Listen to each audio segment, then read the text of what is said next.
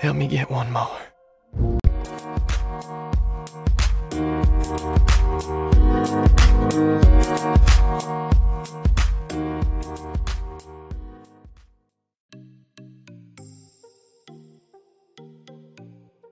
Hey hey hey. Selamat bergabung kembali di channel BB69. Sejak zaman dahulu ada satu hal yang tidak pernah hilang di dunia ini, yakni perperangan. Walaupun sejarah sudah mencatat kejamnya perperangan dan sudah banyak korban dari kedua belah pihak maupun bahkan pihak ketiga yang tidak tahu apa-apa nih. Namun, ternyata manusia tidak pernah belajar dari pengalaman masa lalu. Dan bahkan ada beberapa pihak yang berkata bahwa perang itu diperlukan untuk menghentikan peperangan lain yang bisa lebih menjadi berbahaya. Nah, pada episode kali ini kita akan membahas sebuah film nih ya. Film biografi yang tahun 2016 yang disutradarai oleh Mel Gibson. Film ini mengenai seorang tokoh yang bernama Desmond Thomas Doss.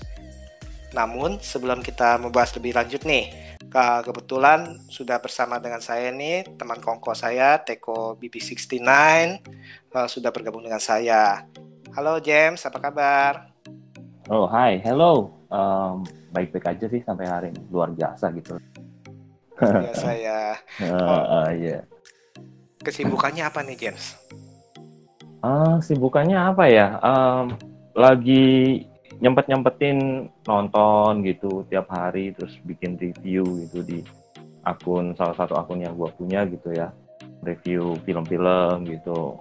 Ya kegiatannya gitu-gitu aja selama masih PSBB terus work from home gini lah. Itu aja sih biasanya. Tadi itu kan ngom ngomong kan uh, review-review film tuh di akun tuh ya, akun IG ya. Di mana tuh? Oh iya, gue punya akun IG untuk review film ya. Itu namanya Movie Splash ID gitu ya. Jadi kalau mungkin teman-teman mau kunjung-kunjung silahkan gitu, mau lihat-lihat aja silahkan. Ya syukur-syukur kalau enjoy terus bisa follow gitu ya. Tapi ya intinya uh, di akun itu gue nge-review-review gitu, terus kemudian uh, sedikit nulis-nulis artikel-artikel blogging kecil-kecilan lah gitu aja ya kalau mau silakan aja kunjung gitu lihat terus jangan lupa di share lagi ke teman-teman yang lain misalnya gitu gitu aja sih hmm. Itu selain review itu kayaknya artikel-artikelnya bahasanya menarik tuh ya uh, mengenai apa pendalaman-pendalaman dari sista, segi perfilman ya kalau saya lihat-lihat tuh. Mm-hmm. Itu jadi mm-hmm. saya rekomend rekomendasi ini untuk di follow nih untuk dilihat-lihat nih. nah, nah hari ini kita pengen bahas mengenai sebuah film nih uh, yang berjudul Hacksaw Ridge ya. Uh, kebetulan ini salah satu favorit gue nih kalau di antara film-film perang yang ada gitu ya. Bukan berarti um, film perang yang lain jelek ya, enggak. Apalagi sekarang kan ada yang 1917 tuh kan yang bagus banget hmm. gitu ya ceritanya ya. Uh, tapi Hacksaw Ridge ini salah satu yang gue bilang ya memorable lah, sama seperti kayak uh, Saving Private Ryan, terus kemudian ada film-film yang perang kayak Black Hawk Down dan seterusnya itu salah satu yang memorable lah gitu. Karena gue pikir dalamnya ada message yang penting yang harus mungkin kita harus bisa punyai gitu hari-hari ini. Uh, boleh kurang lebih ceritain gak nih uh, mengenai film ini ceritanya soal apa sih? Jadi cerita ini kan uh, aslinya kan dari kisah nyata gitu ya. Tadi udah kamu kasih tahu gitu ya, ini film kisah nyata. Jadi ini kisah nyata tentang perang di Perang Dunia Kedua gitu. Nah ada seorang anak ini orang namanya Desmond Doss ini dia join militer tapi dia itu uh, masuk bukan sebagai tentara tapi sebagai paramedik gitu. Paramedis nolongin orang-orang yang ya waktu itu lagi perang gitu ya kan. Nolongin mereka uh, supaya mereka apa ibaratnya uh, diselamatkan gitu lah. Nah waktu dia masuk ke militer memang dia harusnya kan membawa senjata gitu ya. Dia kan harus bisa membela diri. Ibaratnya di, di tengah kancah peperangan tidak mungkin lah mereka apa tanpa senjata. Tapi dia menolak nggak mau bawa senjata sampai titik terakhir dia harus berperang pun ketika dia harus disidang, ketika dia harus dibawa ke mahkamah militer mempertahankan uh, prinsipnya gitu. Dia nggak mau sama sekali memegang senjata apa pun senjata apa pun. Jadi ketika dia berperang menyelamatkan teman-teman rekan-rekannya ketika berperang dia sama sekali tidak membawa perlengkapan perang apa pun kecuali ya helm jaket dan kemudian perlengkapan medisnya tapi tanpa bawa senjata apa pun dan tanpa mau memegang senjata apa pun. Nah dari cerita ini uh, akhirnya uh, si Desmond Doss ini dalam akhir masa pengabdiannya dia bisa menyelamatkan 27 kawannya yang menderita luka-luka, kemudian dia di, uh, dikasih anugerah sebagai medali Medal of Honor sebagai pemberani begitulah. Nah dari sinilah ceritanya dikembangkan gitu di dalam sebuah film. Itu sih, jadi prinsip itu yang gue pikir ya luar biasa lah kalau hari-hari ini kita harus punya kayak gitu. Gitu aja sih sinopsis bah bahkan dia menyelamatkan kurang lebih 75 temennya ya 75 ya kalau nggak salah. Iya. Nah, nah, nah, tadi kan lu kan sempat bilang ini menjadi favorit nih. Jadi kan pasti kan ada sesuatu nih yang yang bagi lu ini mengena saya. Apa tuh?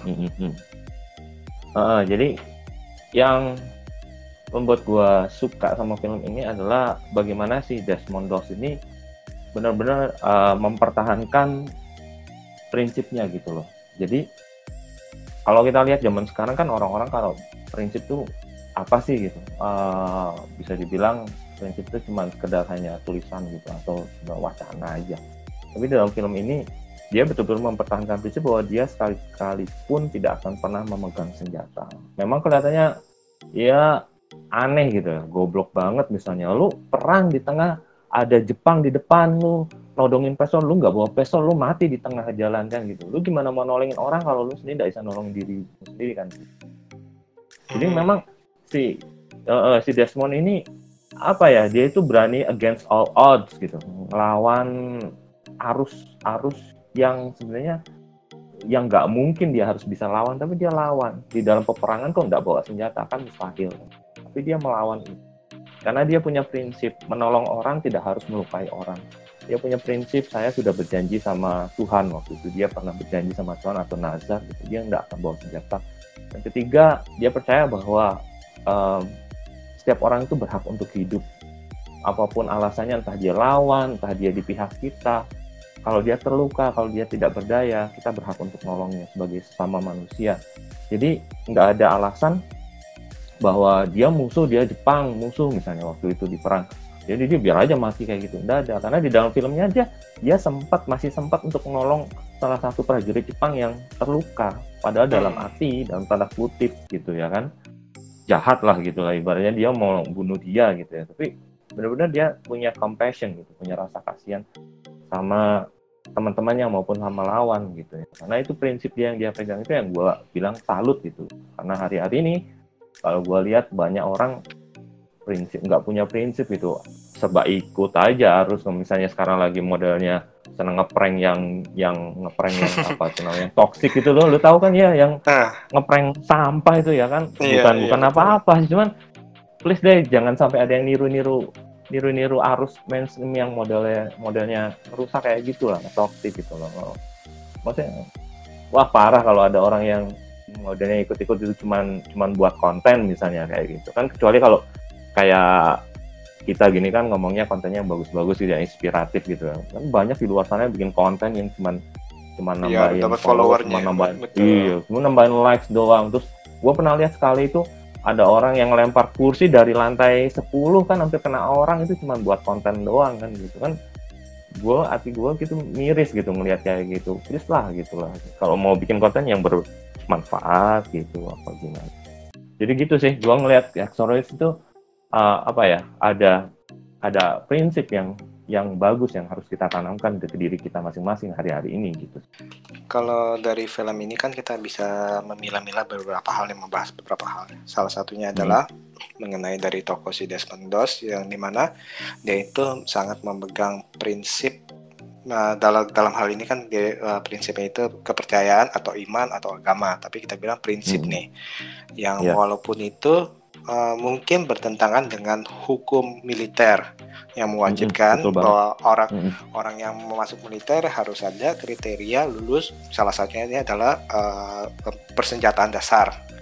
Betul. Ingat ya waktu itu di mana hmm. dia mau ngambil cuti kawin dia bilang mm-hmm, ya udah gue gue kasih izin lu asal lu pegang nih senjata udah sesimpel mm-hmm. itu pegang istilahnya pegang mm-hmm. nanti gue gue kasih lu ini ternyata dia nggak mau tuh karena dia udah punya prinsip uh, yang di dalam film itu diceritakan ya, hampir pertama hampir ngebunuh adiknya karena mukul pakai batu batai kalau nggak salah ya. Yang kedua itu sama ayahnya itu yang ayahnya juga mantan uh, prajurit juga tuh perang dunia satu ya hmm, yang mengalami ya? trauma. Hmm. uh, veteran yang mengalami, ya, mengalami uh, post trauma ya nah hmm dan ada satu adegan di mana itu ada senjata yang meledak ya dan sejak itu ya, mungkin betul. itu dua hal itu yang yang membuat dia berjanji tuh terutama sih yang adiknya waktu kecil tuh yang hampir mati tuh ya yang dia itu hmm, hmm, hmm. berjanji hmm. bahwa dia nggak akan uh, memegang senjata lagi tuh membunuh atau hmm. istilahnya nah uh, tadi kan mas kan bilang memang penting nih nilai-nilai nih nah uh, sebenarnya itu sepenting apa sih ditanamkan kepada kepada anak. Oh ya atau prinsip gitu. Ha, untuk orang-orang zaman sekarang gitu ya. Mm. Jadi memang uh, nilai itu apa sih gitu ya? Kalau kita pikir itu nilai itu apa ya? Kalau bahasa Inggrisnya namanya value ya, value. Tapi sesuatu akan dilihat bermanfaat, berguna itu kalau dia punya value gitu ya. Gua prinsipnya logikanya gini aja sih. Gua waktu dulu dosen pernah ngomong sama gue gini kalau lu harga lu cuman tim serat uh, seribu rupiah ya di untel-untel dirusak-rusak ya lu memang seribu rupiah tapi kalau misalnya lu bisa naikin diri lu bermanfaat jadi seratus ribu mau diuntel-untel, diruat-ruat gitu, atau dibuang di pinggir jalan, kena lumpur, kena kan harga lu tetap seratus ribu. Berbeda sama kertas biasa atau kertas yang yang bekas bungkus nasi goreng atau apa. Dibuang hmm. juga orang nggak akan mungut gitu. Karena kenapa? Yang dilihat itu adalah value-nya dirimu itu di mata orang seperti apa gitu. Nah value itu memang hari-hari ini harus punya ditekankan ya ke anak-anak zaman sekarang karena kita tahu sendiri kan kalau anak-anak zaman sekarang ini udah kepapar sama informasi-informasi dari kayak kayak media massa gitu ya modelnya kayak um, YouTube misalnya atau lihat lihat konten-konten yang unfaedah banget gitu ya. Dan ini sangat berbahaya, sangat berbahaya banget kalau misalnya mereka itu ngikutin role model yang salah gitu. Salah seorang yang gue pernah kenal itu dia punya uh, punya obsesi gitu, punya obsesi dia tuh pengen jadi yang yang dia idolain gitu. Wah, dia sangat banget obsesi sampai di rumahnya sampai obsesi. Sehingga hal-hal yang yang dia anggap uh, si idola itu lakukan dia juga melakukannya gitu. Padahal dia masih kecil ya dari masih SMP gitu masih SMP dia sampai ikut-ikutan kayak begitu dan mirisnya buat kita adalah dia masa depannya masih panjang gitu depannya masih panjang. Tapi dia nggak punya nilai-nilai value yang dia dia tidak punya value untuk menjalani hidupnya. Kenapa? Karena uh, ternyata gue sadari gue tahu ceritanya bahwa orang tuanya memang nggak mendidik value itu dari dari dari rumah gitu. Khususnya kayak Desmond Doss ini baru lagi ke film ya dia dididik dalam suatu lingkungan keluarga yang memang keras. Kerasnya dalam arti papanya veteran perang. Veteran perang yang melihat teman-temannya mati di depan matanya gitu. Sebagai salah satu veteran perang kan uh, Band of Brothers kalau tahu ada filmnya tahu nggak itu filmnya? Band of hmm, Brothers tahu, itu. tahu, uh, tahu, tahu. terus atau Tour of Duty itu dulu wah zaman kecil gue tuh kakak gue nonton itu seri-seri itu wah aduh yang lagunya Rolling Stone ya, nah nah nah nah itu asik gitu. Penny Black. Nah Penny ya itu. Jadi kan kalau bareng-bareng berperang bersama temen lo yang di samping lo itu adalah saudara lo kan gitu Betul. mereka hidup bersama makan bersama berbagi nyawa ibaratnya bersama jadi ketika si papanya tahu nih teman-temannya mati hanya dia yang selamat ada rasa bersalah, ada post traumatic syndrome-nya kayak Rainbow gitu modelnya kan. Terus ada hmm. ada hal-hal yang membuat dia stres gitu. Nah, eh, kebetulan sih Desmond ini memang dalam keluarga yang memang keras didikannya, tapi didikan religiusnya juga tinggi sehingga dia memang memegang teguh prinsip religiusnya itu. Jadi uh, dia melihat seperti itu lalu dia mem membuat tekad di dalam hatinya bahwa aku mau ngikuti norma ini, aku mau ngikuti ajaran ini, prinsip ini. Nah, ketika seseorang dewasa terus kemudian mereka memegang sebuah prinsip, ada banyak prinsip yang di luar sana yang sebenarnya tidak cocok untuk mereka. Tapi kebetulan Desmond ini megang prinsip yaitu prinsip religiusnya itu. Dan itu memang membawa dia pada hal-hal yang bagus gitu ya. Nah banyak orang di luar kan pegang prinsip yang macam-macam gitu. Oh gue pengen jadi selebritis kayak gitu tuh, operasi plastik, hidung tambal, kuping tambal, gigi tambal, semua ditambal mukanya pakai sendal plastik misalnya kayak gitu ya kan. ya bukan, ya nggak ada ma nggak ada masalah, ya, gak ada masalah juga gitu, nggak ada masalah juga buat gue gitu. Tapi kalau lu obsesi kayak di Amerika itu apa tuh namanya? Dia sampai obsesi sampai ratusan kali operasi plastik. Jadi Barbie sama jadi Ken. Betul betul itu jadi Barbie sama Ken itu. Terus kemudian dagunya sudah lancip dilancipin lagi aja gitu. Kayak nenek sihir akhirnya kan gitu ya. Nah, maksud gue adalah uh, selama lu melakukan itu normal gitu normal-normal aja ada batasannya lu punya prinsip batasan it's okay it's fine. Tapi kalau udah melebihi batasan itu lu jadi addicted lu jadi kecanduan itu jadi hal yang buruk banget gitu ingat aja Bang Roma bilang kalau berlebihan itu memang nggak baik kan gitu. Iya sama aja hmm. Lu minum air kebanyakan juga ngencing terus kan gitu ya. Malah mati tenggelam. Penajaan itu makanya. Jadi hari eh, hari-hari ini tuh gue pikir value itu harus ditanamkan di keluarga gitu. Keluarga, kemudian di dalam pergaulan, mungkin di dalam sekolah. Sampai orang itu memiliki prinsip yang tepat tentang arti hidup gitu. Dan uh, kebetulan itu yang di, dibawa di dalam cerita Hacksaw Ridge gitu pertumbuhan karakternya sampai dia menjadi karakter yang dikenal sebagai penyelamat tanpa senjata itu man without fire misalnya itu hmm. aja sih gue pikir hmm. jadi memang kalau kita lihat ini memang nilai-nilai baik itu norma-norma norma-norma masyarakat ataupun norma-norma agama itu harus harus ada ya, harus kita miliki dan harus kita pegang ya, selama memang hmm. tidak bertentangan dengan uh, hukum yang ada, begitu hmm. ya. Uh, iya betul. Nah, nah kalau dari kembali lagi ke film, film ini kan bukan suatu sejarah ya, pertempuran hmm, iya, uh, di Hacksaw Ridge itu itu pertempuran yang mungkin salah satu pertempuran yang memakan korban hmm. banyak lah ya kita bilang dari cukup banyak pihak hmm, ya. Banyak banget. Iya betul Nah, kalau dari pengetahuan lu gimana? Hmm, jadi Hacksaw ini salah satu dari sekian banyak pertempuran yang tercatat di dalam sejarah waktu Perang Dunia Kedua ya. Perang Dunia Kedua ini kan perang antara blok Barat dan blok Timur ya. Antara blok Timur yang pakai tiga aliansi itu kan, yang kalau kita sering nonton film tuh Nazi ya kan, Nazi terus kemudian ada dari Italia, terus kemudian dari Jepang gitu kan, itu yang mereka sebut dengan poros atau blok aksis. Nah, mereka kan memang uh, tujuan utama dari perang dunia itu adalah menunjukkan diri bahwa mereka adalah kaum superior gitu kan. Kalau misalnya di Nazi itu kayak di Jojo Rabbit itu kan dia menganggap lebih lebih orang Nazi itu orang orang Jerman itu Kaukasik itu kan lebih lebih apa namanya lebih berharga lebih valuable gitu loh daripada Betul, orang tinggi. Hmm, nah, sama ketika Jepang menjajah waktu itu pernah menjajah apa namanya uh, Cina Nanking, mm, Cina ah, Nanking. Nanking itu, uh, uh, Nanjing itu kalau ada ada dokumenternya, gue punya dokumenternya, eh, serem banget loh ya.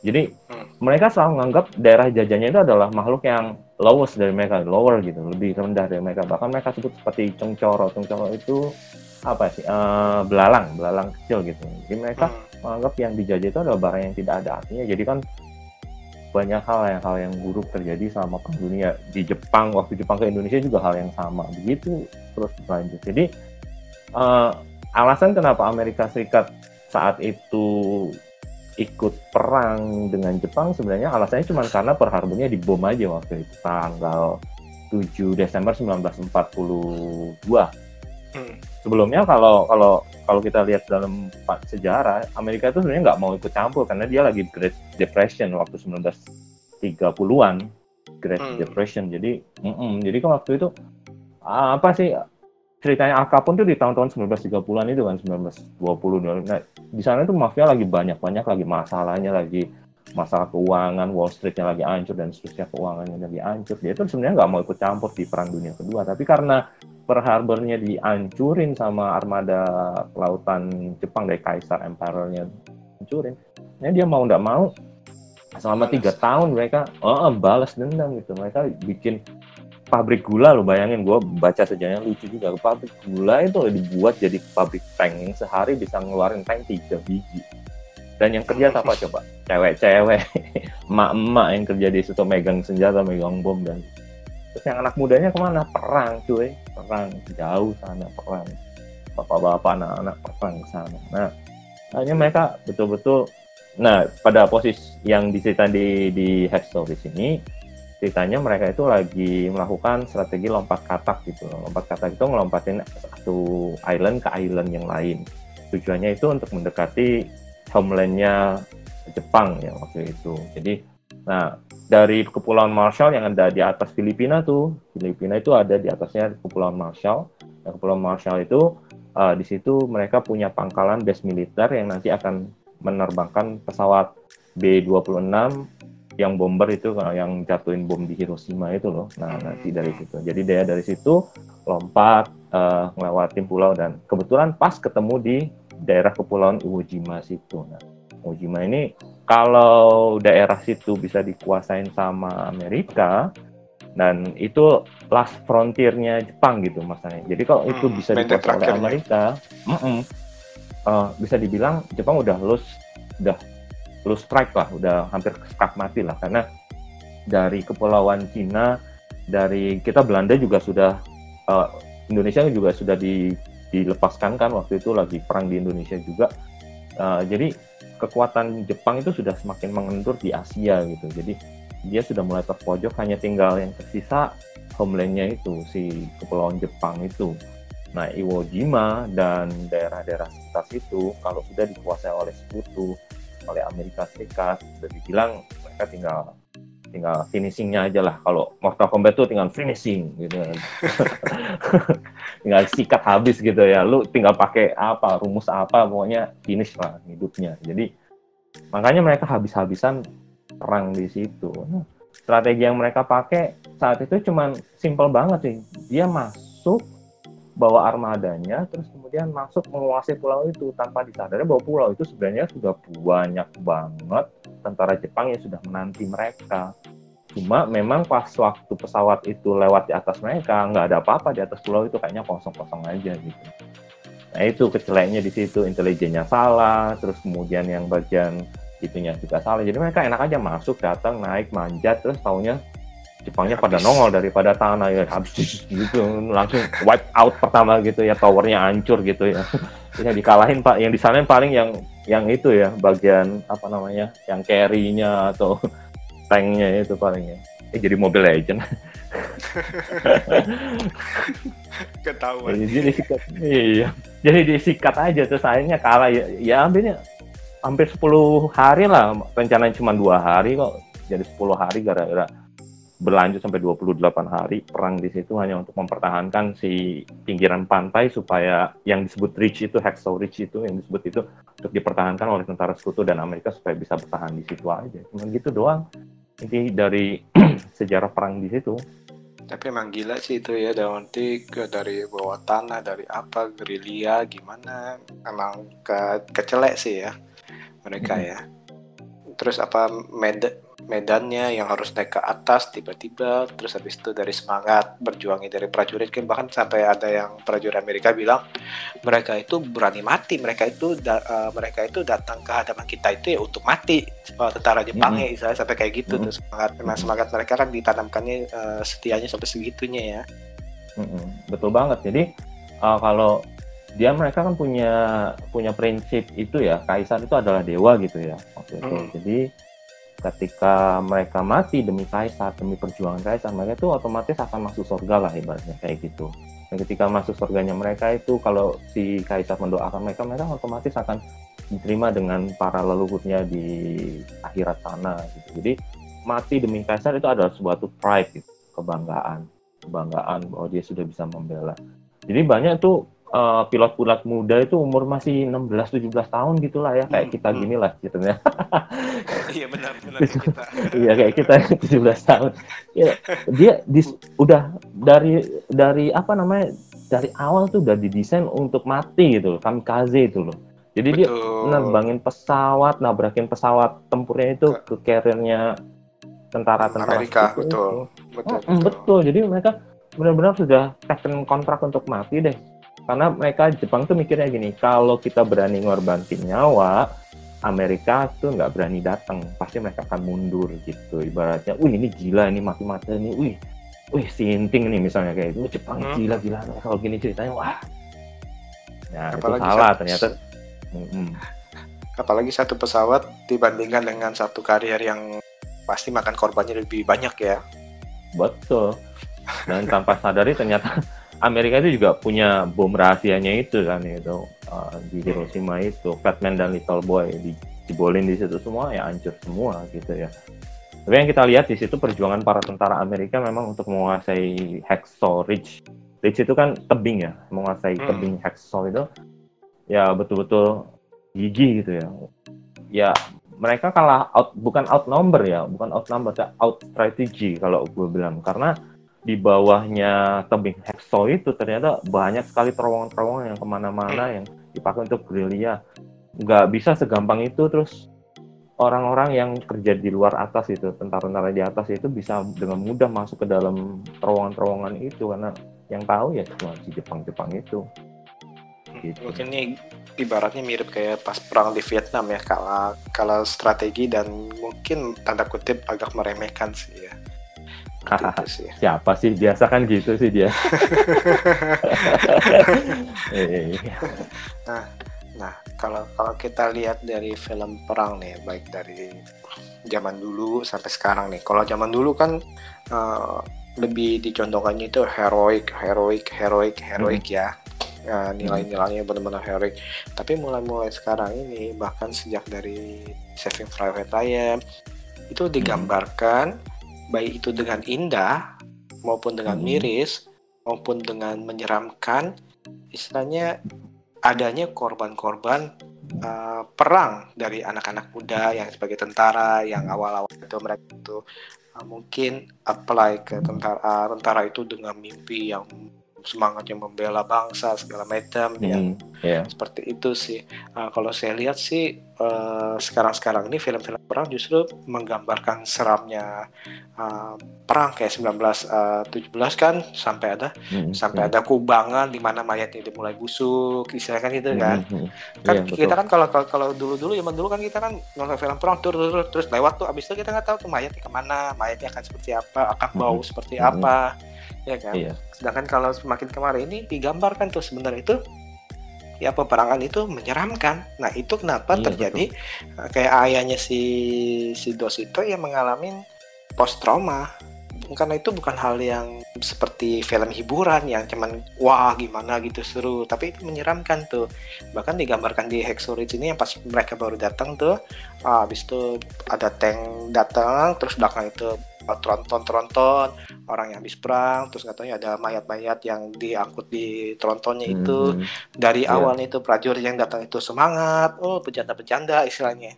Akhirnya pun terdiam mereka mulai berpikir istilahnya masa depan mereka nih hmm. kurang lebih terhenyak nih. Nah kalau untuk Iya. peperangan menurut menurut James sendiri gimana nih? Ah, Um, kan tadi tadi awal itu saya ada ada perkataan bahwa peper, ah, ada yang punya alasan bahwa peperangan itu dibutuhkan untuk ah, mencegah peperangan yang lebih besar atau bahkan Hmm. peperangan itu dibutuhkan untuk menjaga perdamaian. Nah kalau dari James sendiri gimana? Iya, jadi em, balik ya kalau kalau kita bilang peperangan ya, war atau bagaimana ceritanya, itu itu itu adalah suatu kejadian yang ibaratnya sangat ancient banget, sangat tua sekali. Kalau kita lihat mundur ke zaman-zaman zaman-zaman eh, apa namanya zaman antiquities ya, zaman-zaman perang Romawi itu, zaman-zaman kayak film-film 300 itu, itu 300 gitu kan, punyanya Zack Snyder itu masih ingat dong Hmm, Masih Nah, masih nah, masih. itu kan mm-mm. jadi kan itu kan suatu perbuatan manusia yang sangat sangat apa ya suatu apa ya jiwa kebuasannya manusia lah ibaratnya itu Uh, prim- primary apa fear-nya manusia lah jadi mereka tuh selalu punya rasa untuk mendominasi gitu mendominasi terhadap sesuatu yang yang lemah di hadapan mereka sehingga dia akan berkuasa. Secara logika memang sebenarnya ini kalau menurut pandangan saya ya secara umum manusia mendominasi dunia ini adalah memang suatu sebenarnya suatu anugerah dari Tuhan. Ibaratnya begini, kalau kita tidak menguasai dunia, kalau kita tidak mem memanfaatkan sumber daya di muka bumi ini, maka kita juga nggak akan bisa bertahan hidup kan. Kan kita beda sama dinosaurus kan gitu, ibaratnya dinosaurus bisa punah karena mereka tidak bisa mempertahankan resource alam, tidak bisa mendominasi. Tapi karena manusia ini punya kayak kemampuan yang di diciptakan turunan gitu loh, turunan dari Tuhan bahwa Tuhan itu memberi suatu mandat dominasi terhadap uh, muka bumi ini oleh manusia ini. Cuman problemnya kadang manusia ini suka salah kaprah ketika dia punya punya power gitu, access power yang dia miliki itu kadang mereka malah sifatnya semena-mena. Menindas yang lemah, menghabiskan sumber daya alam, kadang merusak begitu. Hanya demi untuk memuaskan yang gue bilang tadi egosentrisnya itu keinginan untuk dominasinya itu. Sehingga rasa dia untuk berkuasa sampai dulu sampai sekarang yang namanya perang itu gue bilang nggak akan pernah berhenti sampai manusia punah semuanya. Kenapa?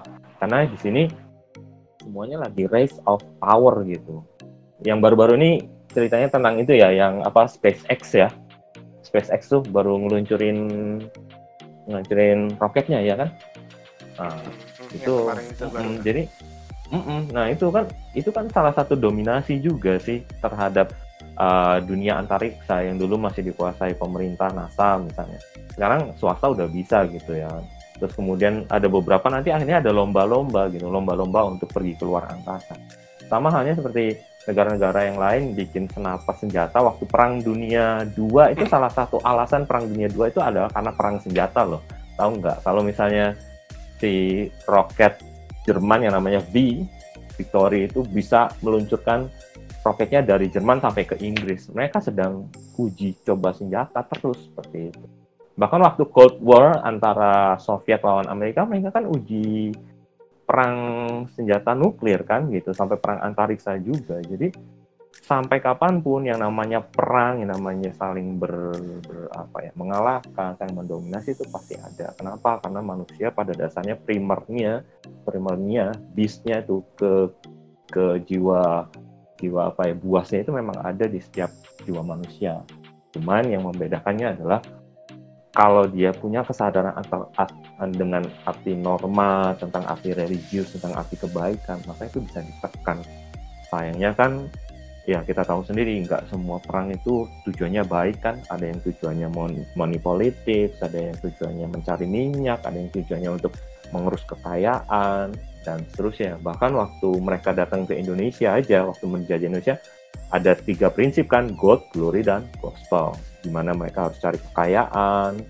Glory itu kejayaan God itu kekayaan gospel itu menyebarkan paham agama, agama mereka. Jadi hmm, hmm, jadi mereka masuk ke Indonesia pun prinsipnya menguasai. Itu yang disebut dengan penjajahan. Nah, sampai kapan pun penjajahan di atas muka bumi ini pasti ada. Makanya di pembukaan undang-undang dasar kan penjajahan di atas muka bumi ini harus dihapuskan karena bertentangan dengan nah nilai-nilai kemanusiaan. Nah, yang di Head ini mengajarkan kita tentang ilmu tentang kemanusiaan itu sih sebenarnya gitu. Sebenarnya sih cukup menarik sih. Dalam arti seperti ini. Uh, sering kali yang bersifat abu-abu adalah pembelaan bahwa mereka ingin mereka ini ingin menguasai seluruh dunia atau menguasai mm-hmm. bangsa-bangsa sebenarnya hmm. untuk menyatukan supaya damai ya bisa hmm. kayak for example kayak Alexander Agung the Great Alexander atau yeah. atau yang apa bahkan di Cina tuh yang zaman zamannya Three Kingdoms yang mereka ingin menyatukan terus akhirnya Kaisar mm -hmm. yang yang akhirnya bisa membuat tembok Cina untuk menyatukan tuh. Iya betul. I, mm -hmm. Itu sebenarnya itu punya dia itu punya konsep pikiran sebenarnya baik ngerti ya gue ini ya, ingin betul. menyatukan Cina itu menjadi satu negara yang kuat dan tidak diganggu gugat yang besar dari, gitu ya hmm. uh, yang besar dan tidak diganggu gugat oleh Mongol bahkan bahasanya pun semua sastra itu gue bakar gue ingin jadi satu bahasa aja nah mm -mm. Mm -mm. Uh, yeah. nah itu konsepnya benar tuh tapi caranya salah. Nah, sekarang ini yeah. banyak juga seperti itu tuh.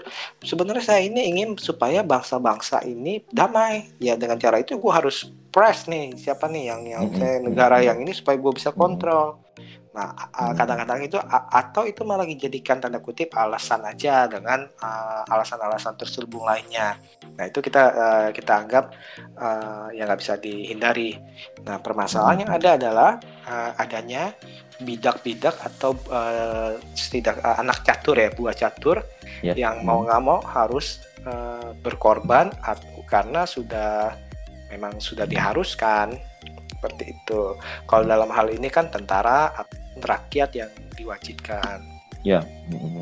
Bener sih kata misalnya saya setuju dengan James sih. Kayaknya ini memang dari zaman dulu sampai sekarang nih uh, peperangan itu pasti akan tetap ada. Bahkan nih saya berpikirnya nih kayak ini suatu nih Star Trek harus ada nih dalam arti harus ada divisi luar negeri eh luar angkasa sorry divisi luar, luar angkasa, angkasa iya. untuk per perdamaian. Atau misalnya kalau Star Wars itu si Jedi itu datang ke, ke luar angkasa mendamaikan antara satu dan lain. Kan gitu kan yang Star Wars uh, ya, Jedi kan kurang lebih kan sama untuk menjaga kedamaian.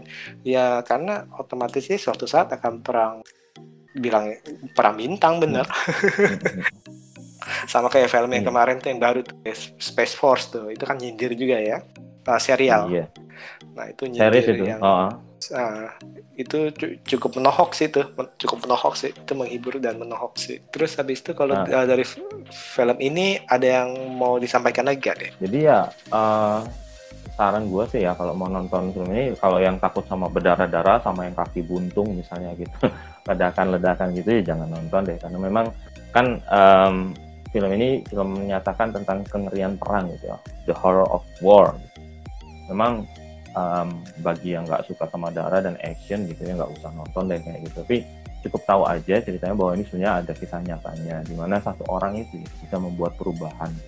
Kalau tanpa Desmond Doss ini uh, bahkan di akhir ceritanya diceritakan bahwa nggak akan nggak ada teman-temannya yang mau perang sampai ditelepon dari pusat. Kok nggak perang-perang ya? Kok nggak maju-maju ya? Ini jam berapa nih? Jam 8 lebih. Kok nggak perang-perang ya? Katanya jam 7.30 mau jalan. Kok jam 8 belum perang? Lalu komandannya bilang maaf kami lagi nunggu Desmond. Kenapa Desmond? Berdoa. Nah gitu. Akhirnya uh, Adi kan dia jadi jadi punya dampak yang luar biasa gitu di dalam perang itu di dalam teman-temannya. Nggak usah perang deh di teman-temannya itu dampak luar biasa. Mereka jadi punya harapan gini kalau Desmond itu perang sama gue gue pasti bisa selamat deh. Apa pun uh. kondisinya gue nggak akan ditinggalkan sama dia misalnya kayak gitu.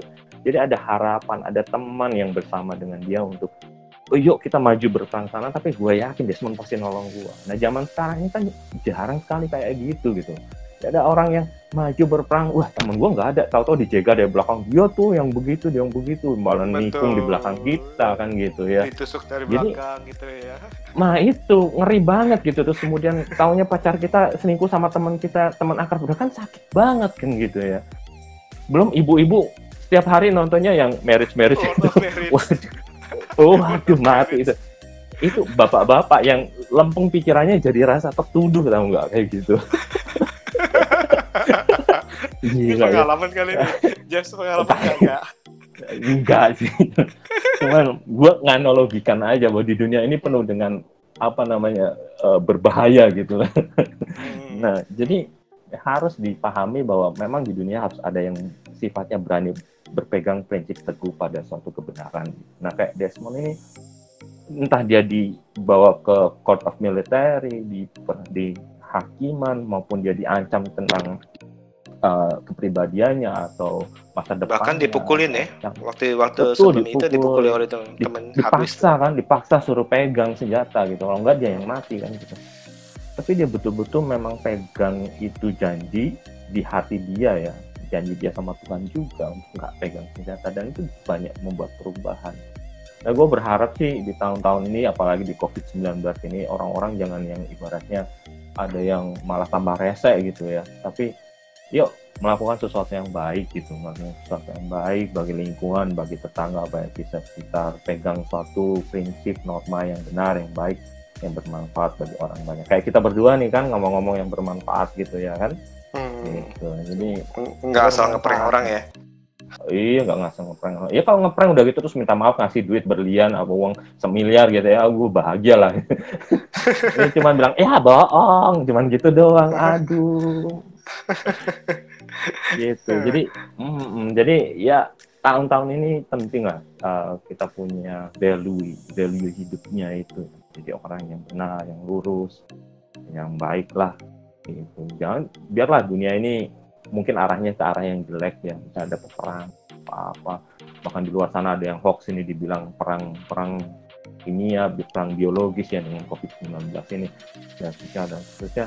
Ya kita pokoknya uh, pegang satu prinsip bahwa kita ini manusia bersama kita hidup bersama. Di luar sana ada rasisme ada yang kayak di Amerika sekarang tuh hmm, hmm bos hmm, hmm, ya kan masalah betul, rasisme Floyd. itu.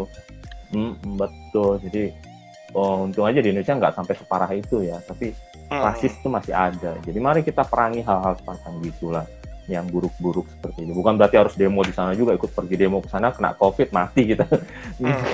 cuman kita secara kehidupan kita sehari-hari aja ngelihat orang lain, ngelihat siapa. Betul betul.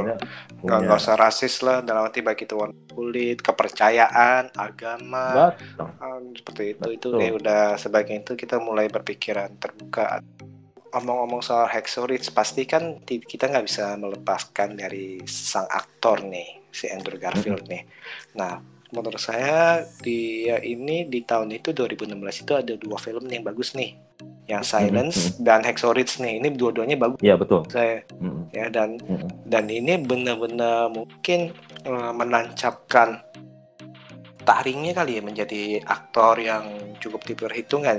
Walaupun sebelumnya mm -hmm. itu di apa uh, film yang mengenai Facebook dia juga sudah bermain oh, iya. tuh dengan serius mm -hmm. ya. Mm -hmm. Itu juga udah yeah, bagus betul. tuh social network ya. Hmm. Yeah, itu betul. juga bagus tuh. Tapi di Silence dan di Hexorich uh, pasca Spider-Man itu ini bener-bener wow. betul betul. Gimana kalau menurut Mas? Jadi waktu dia main di Silence itu kan dia uh, compare apa lawan aktor yang dia main bareng. Di situ kan ada si siapa tuh namanya? Siapa tuh yang oh, gue lupa Adam Driver. Uh, Adam Driver terus ada satu lagi yang jadi mentornya itu Liam Neeson. Oh Liam Neeson. Itu kan oh bayangin aja waktu film Taken itu kan uh betul-betul dia mendalami peran itu. Jadi si siapa si Garfield ini memang betul-betul bertumbuh ya di dalam karir karir bagaimana seperti Leonardo DiCaprio mau ngelepasin image cowok imutnya di Titanic betul, betul. dia juga berusaha mati-matian untuk bisa keluar dari stot, uh, status zona nyamannya itu bahkan kayak betul, misalnya betul. siapa tuh namanya si Robert Pattinson mau keluar hmm, dari image hmm. Dracula oh. ganteng itu aja dia sampai harus berhaluan ke sana kemari gitu ya sampai dia betul, betul. Mm -hmm, tapi memang betul dia mendalami karakternya dengan cara yang benar cuman memang uh, kayaknya saat-saat ini dia kita masih belum dengar ya eh, film-film uh, dia yang dikit yang menggigit yang nendang banget gitu ya kecuali film-film yang kayak Head Story sama Silence itu ya hmm, cuman sih tetap berharap nih kayak dia Adam Driver mm -hmm. itu kan semakin kemarin kita lihat ini semakin bagus sih semakin hmm, membuktikan semakin misalnya ya? Mm-hmm. semakin gemilang terus uh, Robert Pattinson dia mm-hmm. di Lighthouse segala macam itu sebenarnya mm-hmm. itu seben sebenarnya saya udah melupakan vampir bercahaya berkilo-kilo itu sih. Karena benar. Dia dia pakai perawatan itu tahu nggak lo? Perawatan kulit ya. Oh, iya perawatan kulit gila dia itu mahal itu bayar jadi jangan kita mohon maaf nih nanti para penggemarnya marah nih. Penggemar oh. saga tersebut. Eh, nah itu sih benar-benar sih ini uh, bisa dilihat ini mereka itu berkilau sih dan itu sangat bagus. Dan Hexorich ini juga nggak bisa dipaskan dari sang sutradara yang cukup kontroversi sih dari Mel Gibson uh, ya. Sebenarnya sih betul, betul. Mm -mm, dia agak kontroversi sih nih. Mel Gibson itu kan kalau dulu gue pernah inget banget film Mel Gibson itu di Mad Max ya gak Mad dulu? Max mm -mm, ingat. Mad Max yang dulu tuh tahun berapa tuh lupa terus uh, kemudian tahun 70-an uh, 70-an terus film Braveheart. Hmm. Braveheart uh, yang yang Skotlandia itu kan. Hmm. kemudian film The Patriot. Patriot itu yang anaknya sampai mati dan terbakar oh gua sedih betul betul betul. Si Heath Ledger. yang Heath Ledger ini masih masih anak yang muda itu kan ya betul Jadi, betul. Uh, uh, nah memang sih gua pahami kalau Mel Gibson ini selalu bikin sesuatu yang suatu film perubahan karakter berdasarkan unsur religius gitu. Dan yang nendang yang terakhir yang blockbuster itu kan film The Passion of the Christ gitu ya. Jadi meskipun banyak kontroversinya, lepas dari itu semua dia coba ngajari kepada mungkin ngasih suatu motivasi kepada di, di film tersebut. Uh, ada perubahan karakter di dalamnya, ada perubahan jiwa di dalamnya begitu, mencari kebenaran hidup itu seperti apa. Dan memang bagusnya dia bisa mengarahkan seperti itu, terlepas dari apa pun keyakinannya, tapi dia bisa mengajarkan itu. Dan kalau gua mau bilang sejauh ini uh, gue enjoy enjoy aja sama film-filmnya gitu yang yang nggak terlalu kompleks ribet kayak Nolan gitu lah kali ya Hmm, hmm. tapi uh, uh, tapi uh, maknanya itu bisa gampang kita dapetin sih makanya seperti itu. Bagus tuh Mel Gibson itu. Terus jangan lupa juga waktu itu dia pernah main uh, film The Year of Living Dangerously ya mengenai ke kekacauan di Indonesia ya waktu itu ya. oh iya yang yang ada Soekarno-nya lewat itu ya sebentar itu ya? Oh, Wah betul betul. Itu. hmm, padahal itu mainnya di Thailand itu. tuh- karena nggak boleh di sini nggak boleh. iya ada beberapa ada beberapa bahasa Indonesia ada beca kalau nggak salah deh kalau saya kurang eh, kalau saya Ah. ingat itu. Uh, uh, Kayak sama betul, betul, betul. Weaver sama satu lagi siapa teh eh, Lin- Lindahan ya apa ya? Ya. Hmm. Uh, iya iya betul betul Ya, lindahan Nah. itu ya itu itu cukup bagus itu boleh ditonton tuh ya semoga sih dia sih lebih apa lebih lagi nih banyak film-filmnya lagi nih karena kalau saya sih dia cukup oke sih dalam memproduksi nih apalagi men- sekarang kan Mhm. menyutradarai itu dia milih-milih cukup bagus sih nggak nggak perlu dia main tapi dia saya me- membuat menjadi sutradara saya rasa itu udah cukup baik sih dia sih Hmm, hmm, hmm. gitu. Oke oke ini kayak ini eh, cukup menarik tadi kita udah bahas mengenai latar belakang perang, terus mengenai film Yes. ini, terus mengenai pentingnya nilai-nilai. Ya pokoknya ini film ini benar-benar recommended deh kalau kita berdua bilang ya. Mm-mm. Pokoknya kalau takut sama darah-darah sama ledakan-ledakan jangan nonton deh. Nggak usah. Itu, ah, ah, Apalagi- udah dengerin dari kita aja gini. Apalagi yang kebakar ya. Wih iya gila ya ampun serem banget tahu itu itu ada yang kebakar itu. Jangan lupa. serem banget. Tapi mungkin kalau yang seneng sama si Andrew Garfield nggak apa-apa lah nonton-nonton tutup mata tutup mata dikit nggak apa-apa lah ya. Tapi ya Malah Iya. wajib sih, wajib nonton sih kalau yang suka nonton Andrew Garfield karena di sini eh, perkembangan karakternya cukup mainnya bagus Bagusin banget. Iya dia mainnya mainnya bagus banget. Keren banget ya. Itu. filmnya. Oke oke, Itu terima sih. kasih banget ya Hmm. James nih jadi sama-sama. atau Teko BB69 nih. Oh ya sekali lagi kalau pengen lihat-lihat review atau lihat-lihat bahasan-bahasan mengenai uh, ke yang spesifik mengenai film itu uh, Mas James ke mana nih? Nah, jadi I kalau kalian uh, kalau kalian ada nganggur-nganggur, lagi gabut, lagi lagi apa namanya uh, lagi rebahan-rebahan begitu ya, bolehlah lihat di IG-nya kalau kotanya masih ada di moviesplash.id ya. Jadi atau kalau kalian mau cari name tag-nya cuma move splash gitu aja ya. M O V splash splash percikan gitu ya.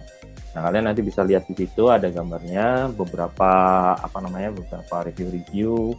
Kemudian ada pembahasan-pembahasan yang yang lumayan agak berat kayak misalnya ada Westworld, ada horror dan seterusnya. Ya agak berat-berat begitu. Terus kemudian ada apa namanya cinematic terms. Itu Betul, bisa kayak kayak ada cinematic wawasan. term itu kayak twist macam-macamnya apa tuh itu dibahas Ya, juga tuh ya. Uh, iya. Itu. Semoga bisa nambah ya, nambah wawasan gitu ya kan soal perfilman. Hmm. Nanti kalau lain kali lain kali saya undang-undang lagi untuk jadi Teko B69 mau ya? Kayak Oke, seru nih siap kita. banget bos. Iya. Oke. Oke, sekali lagi terima kasih untuk para pendengar yang sudah mendengarkan. Ah, sampai jumpa di episode selanjutnya. Ah, see you.